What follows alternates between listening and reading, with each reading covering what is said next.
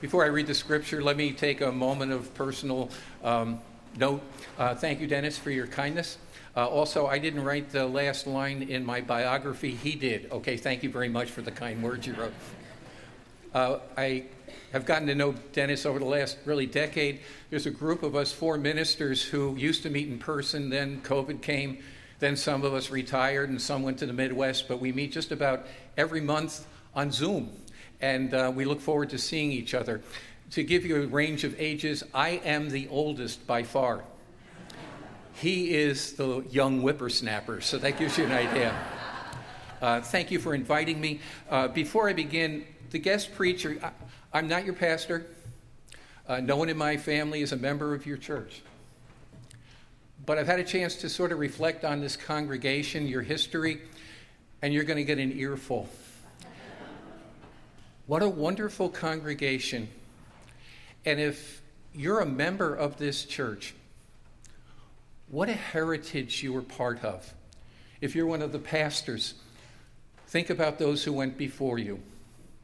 And when you come forward to bring your gifts, realize there's a cloud of witnesses that went before you. You'll get an earful. Let us pray.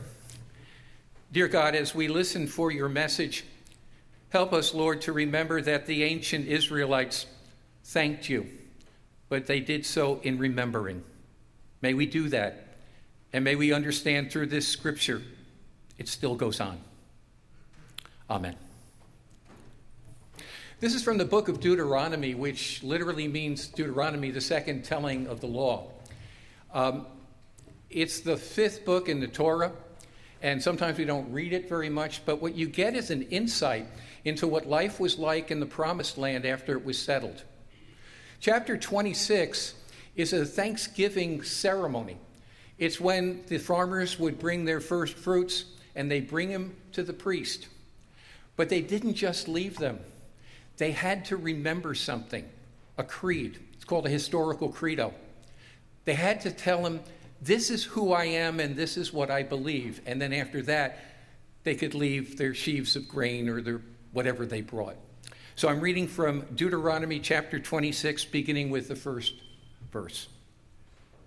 When you have come into the land that the Lord your God is giving you as an inheritance to possess, and you possess it and settle in it, you'll take some of the first of all the fruit of the ground, which you harvest from the land that the Lord your God is giving you. And you shall put it in a basket and go to the place that the Lord your God will choose as a dwelling for his name. You shall go to the priest who is in the office at that time and say to them, Today I declare to the Lord your God that I have come into the land that the Lord swore to our ancestors to give us. When the priest takes the basket from your hand and sets it down before the altar of the Lord your God, you shall make this response before the Lord your God. A wandering Aramaean was my ancestor. We went down into Egypt lived as an alien, few in number, and there he became a great nation, mighty and populous. When the Egyptians treated us harshly and afflicted us by imposing hard labor on us, we cried to the Lord, the God of our ancestors. And the Lord heard our cries. The Lord saw our affliction. And the Lord brought us out with a mighty hand and an outstretched arm, with a terrifying display of power, with signs and wonders. And he brought us into this place and gave us this land, a land flowing in milk and honey. So now I bring the first of the fruit of the ground that you, O Lord, have given me. You shall set it down before the Lord your God and bow down before the Lord your God. Then you, together with the Levites and the aliens who reside among you, shall celebrate with all the bounty that the Lord your God has given to you and to your house. This is the word of the Lord. Thanks be to God. Amen. Let us pray. Lord, may the words of my mouth and the meditations of our hearts be holy and acceptable in your sight, O Lord, our rock and our Redeemer. Amen. The story goes that there was an airplane in all kinds of trouble a lot of turbulence, and the people were afraid it was going to go down. The stewardess was trying to calm people to no avail. Nothing worked. She looked out and she saw a man with a collar, and she said, Must be a minister. So she said, Reverend, would you come forward and just do something religious? He came up forward and he took an offering.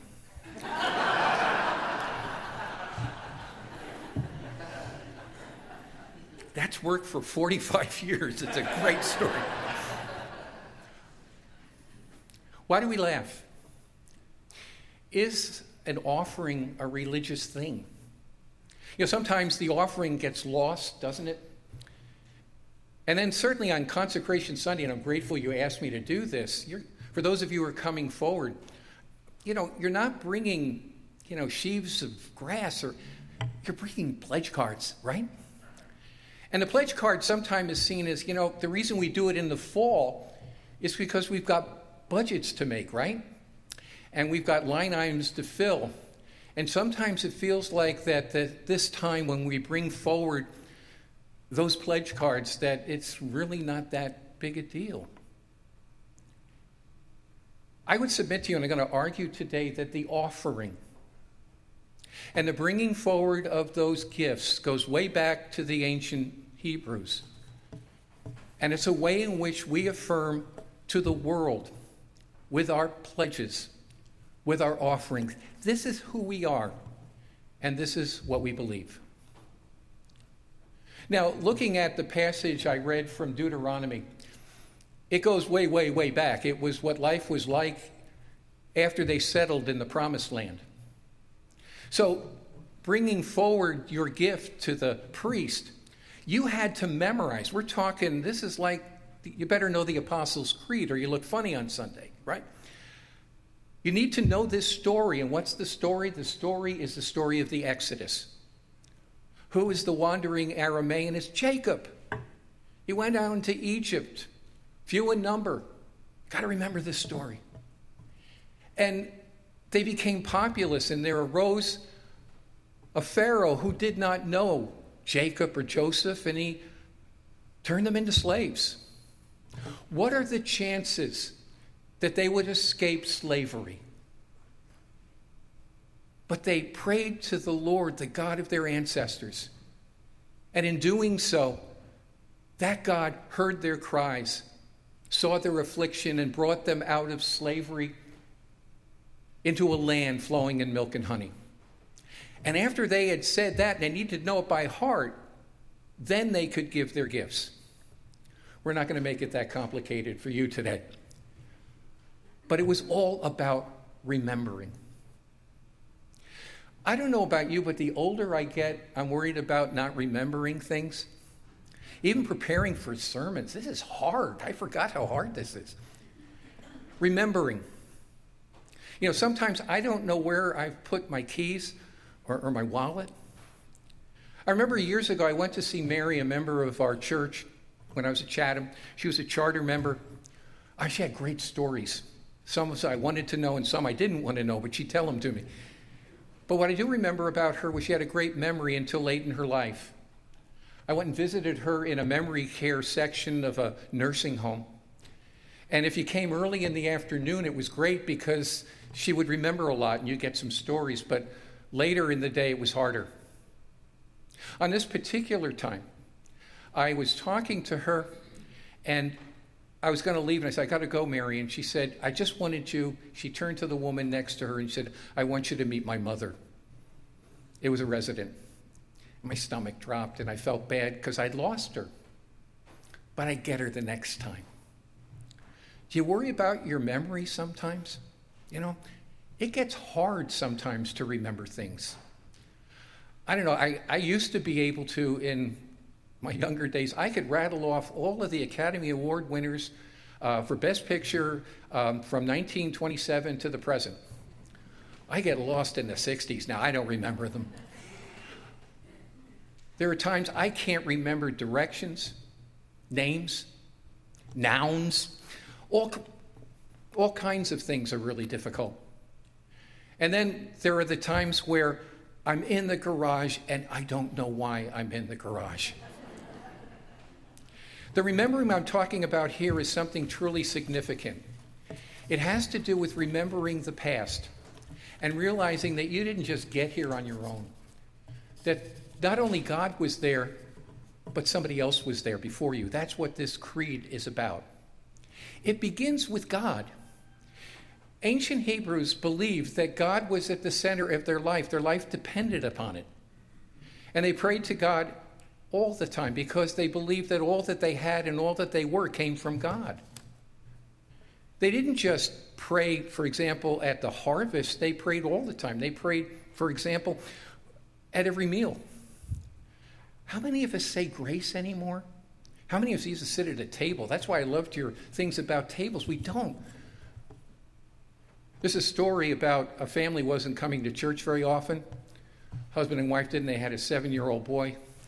So the minister called up the woman and said that he wanted to come over for dinner. Could he come for dinner and bring a couple of elders? Try that for pastoral care. so shows up, they talk for a period of time, and um, it's time to sit around the table.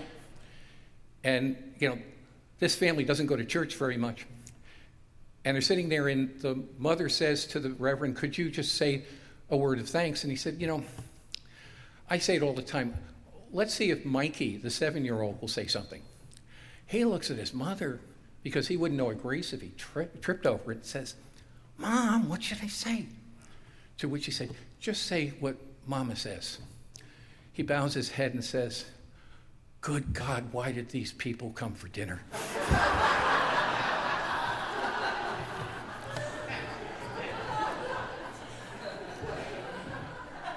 You ever get that one? we don't say grace as a way of saying that the God who created us provides for us. They got that.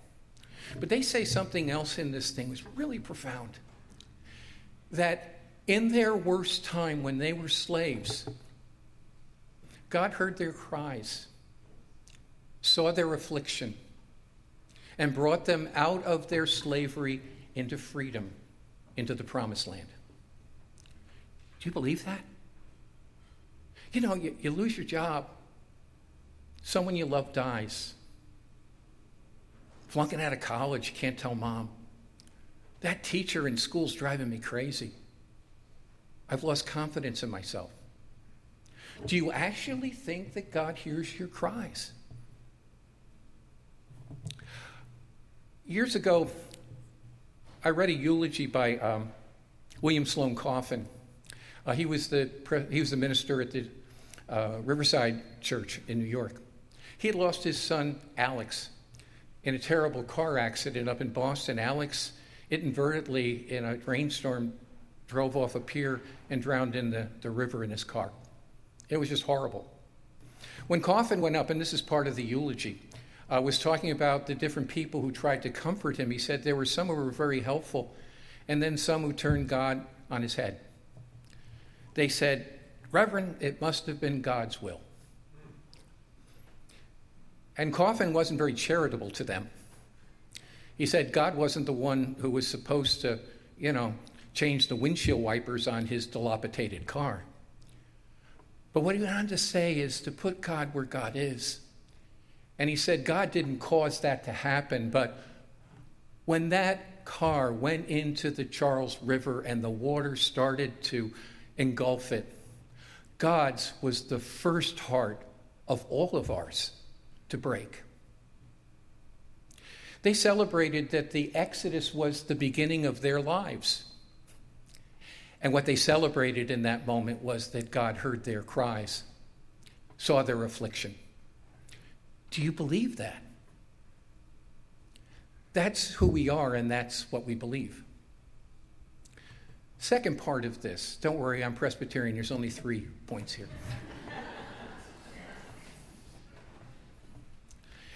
we are here, you're here in this sanctuary because men and women came before you. That's what the people of Israel knew, that there were wandering Arameans now, in our families, it may be our aunts, our uncles, our parents, you know, uh, someone who immigrated from another place, and we celebrate those. That's all important.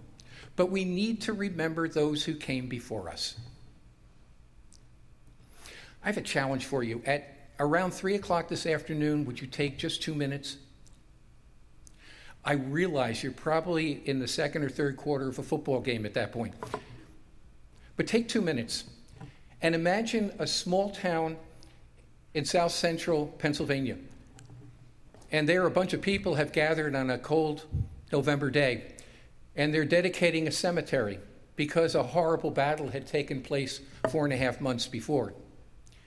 And some big orator speaks for two hours, two hours, about what it meant. And when he sits down, the President of the United States looks down at his flimsy couple of sheets and wonders, maybe I didn't prepare enough. So Lincoln gets up and gives the Gettysburg Address, which is the greatest speech ever given, and he gave it in two minutes and sat down and didn't think he'd done a good job. The only part of the Gettysburg Address I think that's wrong is when he says that the world will little note nor long remember what we say here. It's about remembering that 87, oh, excuse me, four score and seven years ago, the Declaration of Independence, that's where the, he knew in history that's how you got freedom. And then he went on to say, and this generation, when it was their turn, suffered because the brave men living and dead who fought here have consecrated this ground more than we can. If you remember where you've come from, you know who you are. So I did my research this week about this congregation. Here goes. Do you know when this building was built? Do you know why it's here, these church buildings? Do you know the story of the church building across there? What do you know about the tree? Now, you may know things, but you've got a wonderful website, by the way, and some great things that are there. Those are the people who came before. You wouldn't have this place, this worship place, this beautiful campus without them. When you bring your pledge cards forward, you're saying thank you to them because they gave when it was their turn. It was 1717. George Washington wouldn't be born for 15 years, folks. The Declaration of Independence was 59 years in the future. And your queen had died three years before, Queen Anne. Bet you didn't know that. There were no presidents, no House of Representatives. And because she had no heirs, some German named George came from Germany and became the King of England. George I. By the way, he didn't speak any English. How'd that work out? It was a time of battles between Protestants. It was a difficult time. That's when the log cabin was built here by men and women whose names are in your archives to remember them. I found out that where the tree was there, in 1740, George Whitefield, the greatest preacher of the Great Awakening in the mid 1800s, preached under that tree to 3,000 people. It wasn't even Christmas and Easter. 3,000 people right here. And George Washington, by the way, did get born and became, you know, the commander of the army. And while he was in New Jersey, it said that he would sit under that tree. What a privilege to be part of this history. You are. But you need to remember it and remember how precious it is as you come forward and say thank you to God and them. Point three it's our turn. Every generation gets to a point where it's our turn. I'm, I'm a baby boomer. I'm an old baby boomer, but I am I'm part of the Pepsi generation. And um, in many ways, we've had our shot. What have we accomplished? I think some things. But every generation gets to a point where we have the resources to change the world it's our turn, and maybe I'd like to say that it's our turn now. The challenge I think that is before us is looking to the future and trying to figure out what that might be. What's the future going to be like? I got to Chatham Township during the Reagan administration.